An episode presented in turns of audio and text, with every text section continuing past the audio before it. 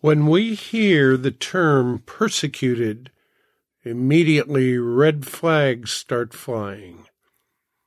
But add to it suffering, distress, agony, and mistreated, then we really don't think about following Christ, do we?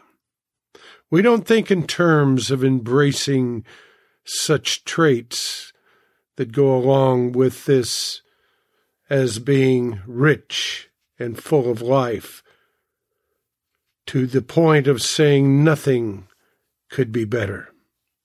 Unfortunately, the church has been misled for hundreds of years with the teachings of earthly prosperity, along with the claiming of comfortable atmospheres and favor with the world. Welcome to the program today, everyone. I'm Neil Parks. Last time we got a good start with our study in Revelation 2 and 3. As the first of seven churches, the church at Ephesus was called out by the Lord for being a loveless church. Now, I don't know about you, but nothing seems to have changed as we fast forward into 2022. You would think that 2,000 years later, after John wrote this letter, 2,000 years later, man would kind of get the hint that it that this millisecond of life here on earth is futile. Invariably, man feels his brain is smarter with all the answers because, you see, we have greater education, cell phones, and fast cars. But sin doesn't change. Therefore, Solomon says it's all vanity. Ecclesiastes 1 verses 2, 10, and 11 say, Is there anything of which may be said, See, this is new. It has already been ancient times before us.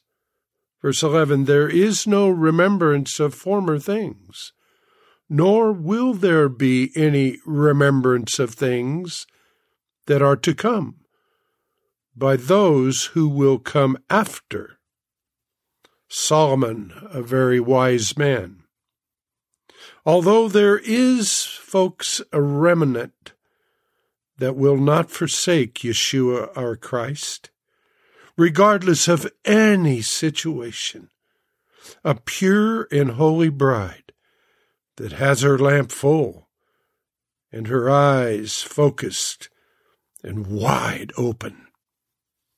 Let's take a look at our next church, the second church, the persecuted church Revelation 2 will start in verse 8. And the angel of the church in Smyrna write, These things says the first and the last, who was dead and came to life. I know your works, tribulation and poverty, but you are rich.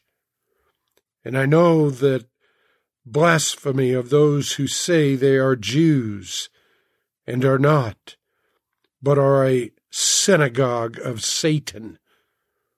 Verse 10 Do not fear any of those things which you are about to suffer.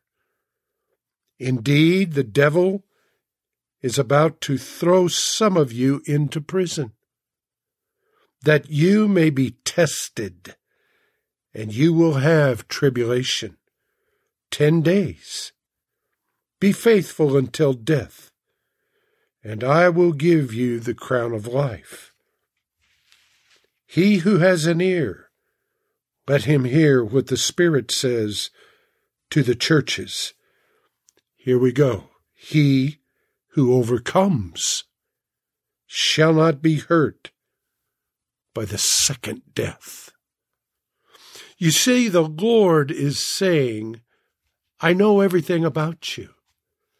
I know when you go to bed and when you get up every morning. I know when you work and what you go through daily. And on top of that, you're broke as a church mouse. You see, but the best thing that could ever have happened to you is that you're mine, says Jesus. And money cannot buy that. You are blood bought, and your place with me, Jesus, is never ending. Folks, that is good news. Verse 9 was talking about, and now Jesus slams the blasphemers and the deception teaching leaders that plant nothing but seeds of fear directly into the garden of the church with threats of imprisonment, even unto death. You see, but God is here with us. He knows us. Look what David wrote in 2 Samuel 7:20. He says, "What can I say to you? You know your servant inside and out, O eternal Lord." I want to read right now a little quote from A.W. Tozer. What a wise man Brother Tozer was. Tozer says, It is a great consolation to me that God knows instantly, effortlessly, and perfectly all matter and all matters, all causes and all relations, all effects and all desires, all mysteries and all enigmas, all things unknown and hidden. There are no mysteries to God, and He also knows His people. You who have fled for refuge to Him, Jesus Christ the Lord. He knows you, and you're never an orphan. A Christian is never lost. Though he may think he is the Christian, the Lord knows where he is, and the Lord knows all about him. My friends, the church in Smyrna has been persecuted, mistreated, and battered. But with that said, they, the Smyrna church, are also conscious of their witness to the world. And God will always honor that the conclusion of this message here to the persecuted church is, as before, a call to widespread attention that all men in all the world should hear what passes between Christ and his churches and how he commends them, how he comforts them, how he reproves their failures, how he rewards their fidelity. I would submit to you, it alarms all the inhabitants of the world to observe God's dealings with his own people all the world may learn instruction and wisdom, thus, with a gracious promise to the conquering Christian. Oh my. Revelation 2, uh, chapter 211 He that overcomes shall not be hurt of the second death. Let's pray. Father, you are so faithful to your people. Lord,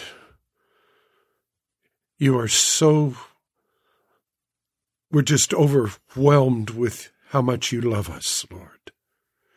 Even through persecutions, even through sufferings.